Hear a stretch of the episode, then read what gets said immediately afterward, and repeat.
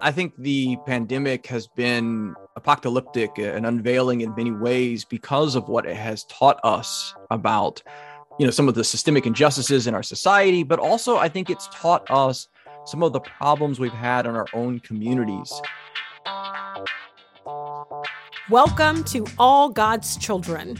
I was glad when they said unto me let us go and talk about that taboo trinity race religion and politics thank you for joining the raceless gospel podcast where word meets flesh and where we gather to talk about the sticks and stones that break the skin and bones of the body of Christ and the structure of a church service. I am your host and podcast pastor, Starlette Thomas. Season three of the Raceless Gospel Podcast is brought to you in part by the CBF Podcast. Since 2016, the CBF podcast has delivered over 300 episodes of interviews with thinkers, authors, theologians, creatives, and practitioners for conversations that matter. These critical and innovative conversations have garnered weekly support from around the world. The CBF podcast tries to cultivate healthy and diverse theological dialogue in a culture fraught with division. Stream and subscribe to the CBF podcast on Apple, Google, Amazon, SoundCloud, and all other major podcast platforms. Learn more at cbf.net slash podcasts. On today's podcast, I am joined by Brian Kaylor, editor and president of Word and Way. We will discuss the body language of the North American church that is costing us an arm and a leg. But first, won't you pray for us? And do pray with me. God in flesh, in skin and bones, in arms outstretched on a cross, because you became enmeshed in human affairs. What a tangled crown of thorns we weave. Forgive us for asking for your help and then withdrawing support, for denying our need for you, for calling you the problem, for scapegoating, for blame shifting, for enriching ourselves from your suffering, for dismissing the cost of our betrayal, for turning a blind eye to injustice, and making your good news unrecognizable to the impoverished and marginalized, for going along so that we could get on with our lives. There is not much difference between us and those first disciples. Not too much distance between us and them, though capitalism thrives on our divisions. We confess that we are distant, disconnected, detached from experiencing, from knowing the feeling of all our members. Instead, we feign that we have it together, that we are all in this body together on classist, gendered, hyper politicized, and segregated Sunday mornings as if you are not God in the flesh, as if this is not your body and you cannot tell the difference.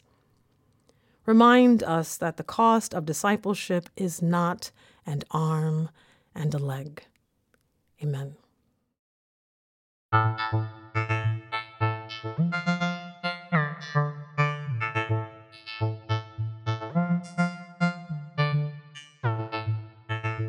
In the Pentecostal holiness church tradition that I came to the Christian faith in, during the worship service, members stood up and gave a brief testimony about the Lord's work in their lives, which most often began First, giving honor to God, who is the head of my life, to the pastor, visitors, saints, and friends.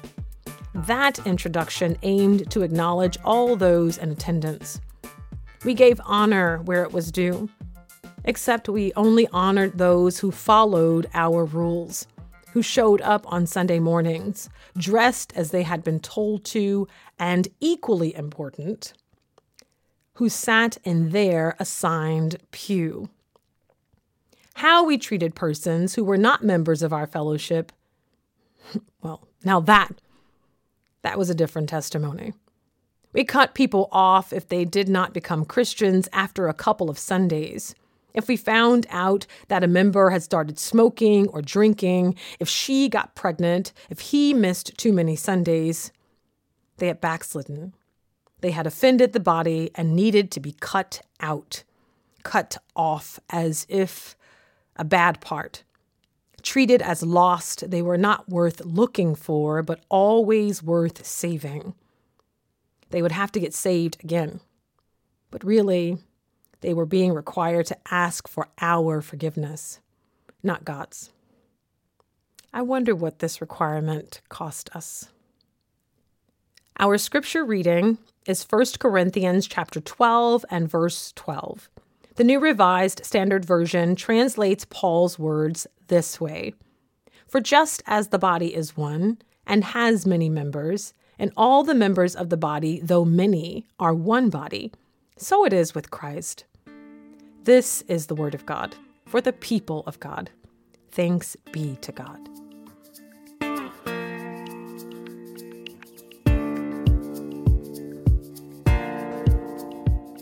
This is Reverend Starlette Thomas, your podcast pastor, and we'll be right back.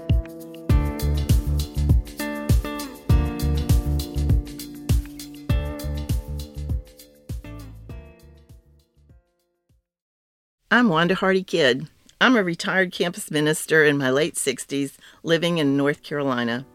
A couple of years ago, burdened by grief, I left home alone, a road trip, just me, my truck camper, and a broken spirit. But I found healing in my desert wanderings. This June, join me for the journey again 30 episodes, a short one each day. Journey Through the Desert from me, Wanda Hardy Kidd, and Good Faith Media.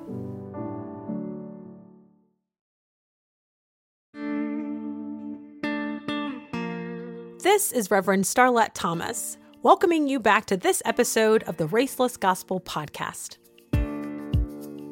I want to introduce to some and present again to others Brian Kaylor, who is also an author and award winning podcaster. For today's sermon, we will engage in the tradition of call and response, a sacred back and forth. Feel free to join in as official members of the Amen Corner. Pray for us as we discuss the North American Church's body language.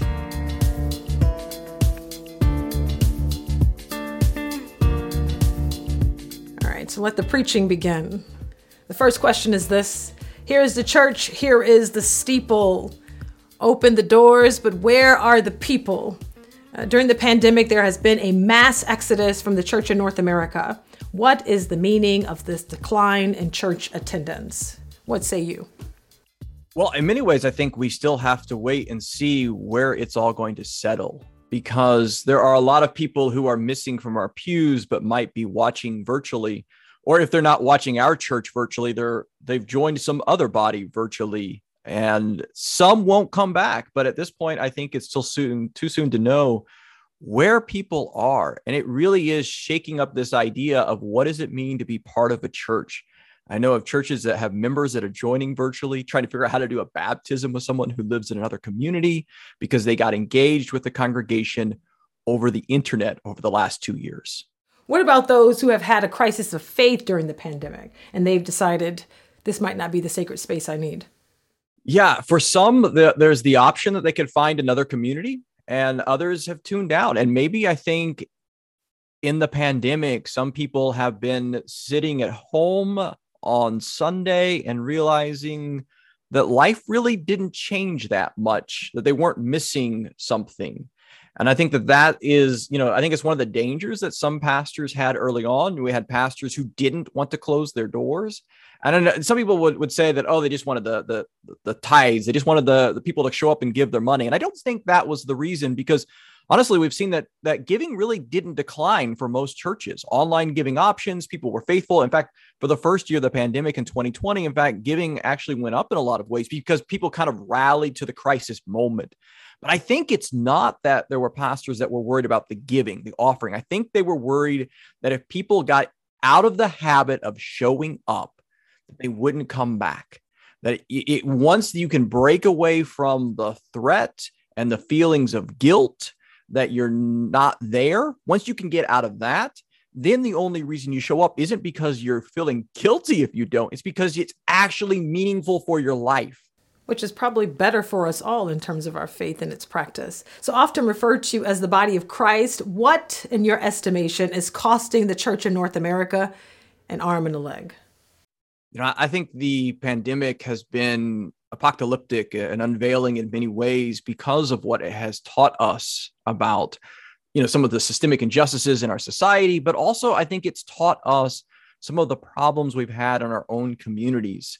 The fact is that many of our houses of worship were completely willing to just chop off an arm or leg or chop off part of their body parts because they didn't take the pandemic seriously. They weren't as concerned for the health of their community as much as some secular businesses were. I mean, you know, we had we had congregations that were were meeting even when there were no other mass gatherings, demanding religious exemptions, even though the virus doesn't care if you're singing a Christian song or a secular song. It doesn't care if it's a religious gathering or a secular gathering. It doesn't fly through the air and see the church door and says, "Oh, I'm going to head on down the street to the bar."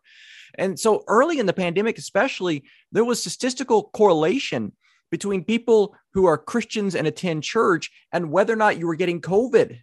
So we were holding these super spreader events, not, not just harming literally the bodies of our members, but also I think the overall body, because we've had a lot of people that for health reasons, you know, needed to not come or they, they need masking and mask became political even in churches. And I think that just as we've seen that COVID has infected and attacked the lungs of millions of people around the world, it's attacked the lungs of the churches as well as we've had our pastors that have continued to tell people that you just need to have faith and show up. Uh, and, and, instead of, uh, you know, saying, let's take a minute, let's take a pause, let's love our community, let's love our neighbors. And sometimes that means by not, not showing up together. I guess what has stunned me is our, our devotion to the building when we call ourselves the body of Christ. That we we don't have any we don't have we don't seem to want to practice this embodied theology. That we cannot do it unless we go and sit in a pew. I think that's been the most disappointing for me. I thought we'd be able to do it well because we have this we have this other metaphor that we could live into.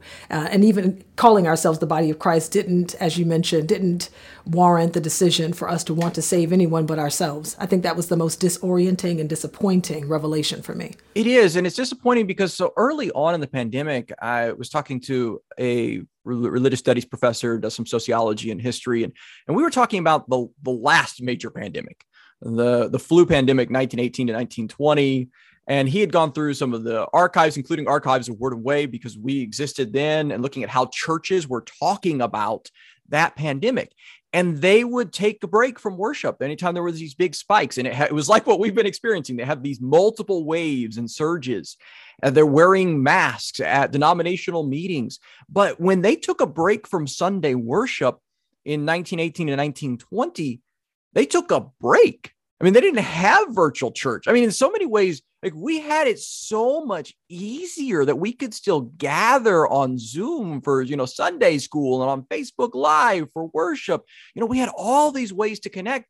But back then, you see the churches are saying, hey, you know, read some Bible verses, sing some songs, just stay home with your family and and there's that sense of that the body is more than what happens in the building that the church is more than the building itself. And somehow we've lost that i think in some significant ways over the last century.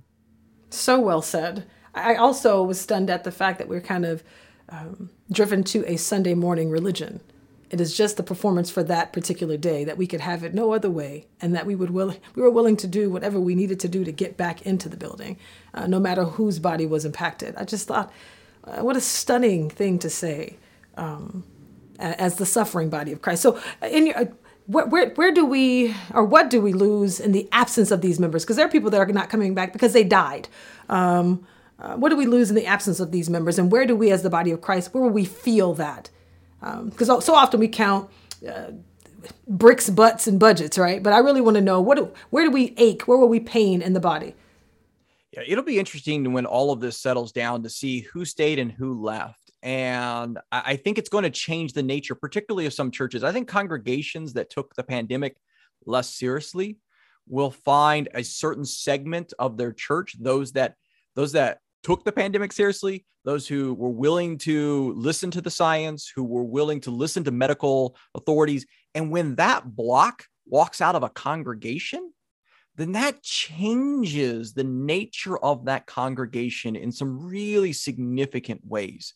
And I think that those churches are going to be weaker for it by losing the people that are willing to take seriously the medical insights and wisdom that we have. People who are willing to think about what does it mean to love our neighbor more than just saying, "Hey, do you know about Jesus?" in an evangelistic sort of way, but actually practicing the love, which is in that, which is what that parable is all about. When Jesus talks about who is your, you know, who, here's who your neighbor is, it's not about telling the person about how they can get to heaven. It's about actually meeting their physical needs so they don't die. Sometimes that means taking care of people. Sometimes that means staying six feet away and wearing a mask. Go ahead and preach. uh, and I'll let the church say amen right there. I, I, um, and often in conversations with persons who have stepped away from the church in order to be closer to Jesus. They feel like uh, because this this use of faith to deny reality has had such an, an impact on them that they just can't they can't sit in a space where millions of people are dying and persons say you know preach this toxic positivity. Um, so what can we learn? And they're going to pull away and they're likely not going to come back. What can we learn about our faith? um, in, by, and through their absence? How will their absence speak to us as a body of Christ? Well, I, I guess I mean the real question is, you know, will we listen? You know, their, their absence is speaking, but I, I'm just I'm oh. I'm not convinced that many congregations there are some but they are ones who have taken this pandemic seriously i'm not convinced that a lot of congregations will listen. We'll get the rhetoric. Mm. The, they they left us because they were not really part of us. Right? We'll we'll spiritualize it. We'll blame the victim. We'll blame those that left. And so, you know, it's it's hard to hear what's being said by their absence if we're not willing to actually listen. Mm. And I think if the pandemic has taught us nothing about the the state of American Christianity, it's that that we're not willing to listen. We're not yeah. willing to listen to other perspectives. We're not willing to listen to wisdom. And, you know, we're just not willing to listen. So I don't know. I guess I'm, I'm not sure. I'm not convinced that many churches are actually going to unfortunately learn much by the absence. So do you think they would see those persons as dead weight? Like, like we don't need you anyway? Like, yeah, how did I mean, we get, how did we get to part this? of us? They left, right? And so right. they left the faith, not that we did anything wrong that they left they left us and therefore they left jesus right as opposed to suggesting that maybe jesus ain't here either jesus has left the building shout out to my friends um, but that's not those are not the only people that are leaving though uh, calling it quits. Some pastors are also leaving the Christian ministry. They're not forced out, they've not been fired. Um, I want to know what you think some pastors might be feeling. Why is answering the call to ministry no longer appealing? I, I don't have enough fingers to count how many pastors I know. yes, sir. During the pandemic, that I that I personally know, not just people I've heard about, that I actually know in person, and and a few of them have moved to another ministry role, generally not a church, you know, moved into a different ministry role and and others have just left ministry altogether hmm. real estate counseling other types of you know you know opportunities to to support their family and it i don't think that a lot of people in the pews appreciate how much this pandemic has been a stressor on yeah. pastors uh, they have been hit by every side uh, any decision they made, they were being accused of being political. You know, simple decisions like do we gather for worship this Sunday? Uh, do we follow the law or if there's not a law because our local or state officials are you know too cowardly to actually do anything themselves then that what that has meant is that you know so i live in missouri we had very few state rules ga- you know governing houses of worship and most local communities also didn't have that meant every single pastor had to make the decision that our politicians were unwilling to do. So the politicians right. passed the buck to our pastors, and then they would get hit if they would do the right thing. If they would say, let's mask, because that's what we do when there's a virus coming out of our mouths. I mean, Jesus warns about, you know, what comes out of the mouth being dangerous.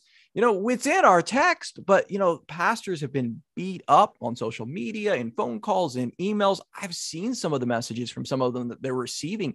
It has been so politicized that even doing the spiritual work has been something that they've been attacked for. And so, I mean, it's not surprising that we see so many ministers that have quit and have left the ministry be, because of the pandemic and during the pandemic. The question then is what does that mean for the church moving forward? Right. I mean, we've lost some really good ministers during this time, and, and they're not coming back. And no, so sir. We're left with, and we, there are a lot of great ministers who are doing the hard work, but we're losing a lot of good ministers too. And that is going to impact the state of the church, and it's going to make it harder for churches to find good ministers because there's not as many of them as there were just a couple of years ago. I mean, what can, I mean, we talked about how they would blame those who left because they wanted to, a closer walk with Jesus because they felt like the church's body politic wasn't aligning with their faith profession. How are we going to justify the minister leaving? I've been preaching for almost 20 years. I got called to ministry when I was 17 years old. Do you know what it takes for someone to deny a call? To deny, to walk away from it. the amount of, of, of, of harm, of trauma you have to, to put on a pastor, and I've been one and you go through it. Um, I can't imagine what was said or done that would push them to, to walk away, to feign deafness, and to and to make no claim to, for the gospel. You have to have done something pretty awful um, over a period of time, and I think, and that for me is, is deeply troubling. I, the way the ways in which the church has has its witness during the pandemic. Um, it continues to astonish me. I thought this was going to rally us together. I really did. I thought we were going to say something like the virus is not a respecter of persons, right? And that we were going to be reconciled. And this was a unifying moment. This was a come to Jesus moment. And I, I, I don't know why I was so confident, you know, maybe it's because of the tradition I was raised in. Uh, but I was very much confident, like, this is the time, this is the moment, we're going to do it. And we didn't. And not only did we fail those um, who are seeking God adamantly and see- seeking to follow Jesus more closely, but we fail ministers who have devoted their lives to it. And I don't know if I'll get over that either. Um, I have friends who had heart attacks during the pandemic, um, who had serious health challenges, who lost parents during the pandemic and, and, were forced to continue working. And they just couldn't believe they were being forced to choose. And so they made a decision they probably didn't think they were going to make when we were in seminary, uh, which is to say, I quit. I will never get over that. I mean, we've had nearly a million people recorded, probably more than a million just in the United States that have died from COVID in the last two years. And there's still a number of people in our country.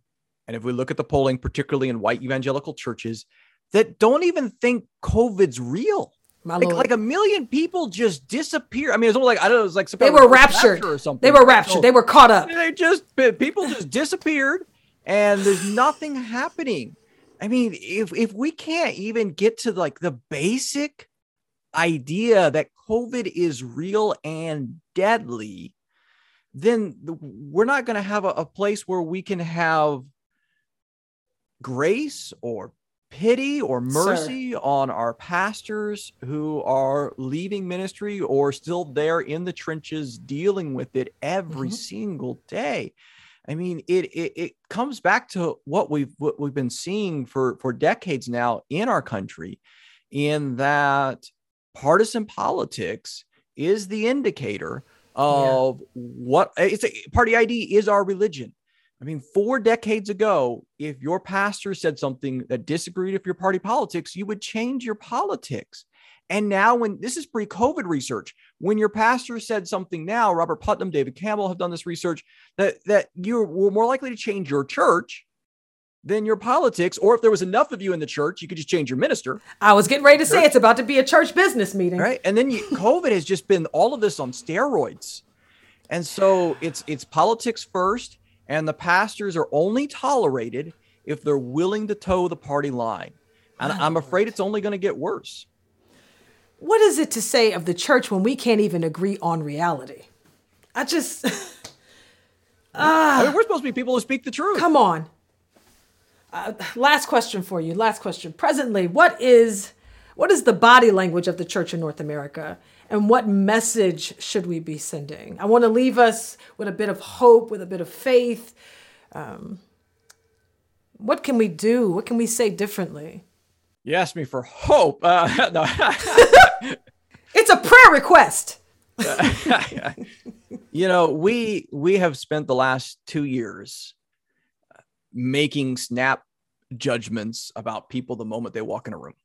I mean, all of us have worn politics on our mouth, uh, either either by wearing a mask or by not having a mask. The moment you walk in the room, you have been making very significant political statements, and this has been in our churches. Uh, it has been in the congregations that required masking, and then some people are upset and either don't come or they want to come and they they you know put it down past their nose and you know or just take it off. Uh, you know, or the congregations that don't require and some people wear it and people kind of look at them like they're a little odd, or the congregations that have you know mask seating over here and unmasked seating over there, as if it's not all the same air, and you know this the segregation in the sanctuary you know, I mean, so we have been spending the last two years looking at each other with suspicion. Yeah. And that's not something that we can just undo right away. I mean, I, I am still feeling it. I mean, the pandemic's not completely over. It's obviously a lot better. We're in a little bit of a lull. And when when I go somewhere and there's you know more than like six people around me, I I mean it's like whoa, what happened? I mean, I, I feel like a, a a really super introvert now. Uh, that I just you know it's just it feels different. It feels weird, and that's going to take some time.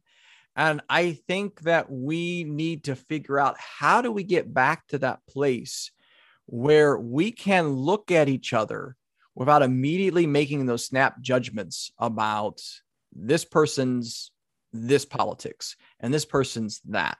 And how can we actually have common ground and not yell at person be someone because they are or are not wearing something? I mean so i mean i, I am hopeful that as the pandemic wraps up eventually that that we will be able to get out of this intense moment. But the question is how much work are we willing to do from what we've learned in the intensity of this that's moment? right. Or are we just going to shrug and say oh well i'm glad that was over. Now we just got to move forward. I mean we have hard work to do if we're willing to pay attention. And i, I mean i hope we are. I pray that churches will lead that effort. Uh, but i'm i'm not as as hopeful as i want to be that we are willing to do the hard work to to fix the problems that we saw that we should have learned during this pandemic. So well said. Masks on or masks off. That was its own kind of body language. Mm-hmm. Brilliant. Thank you for your time, Brian. Thank you. Appreciate you, sir.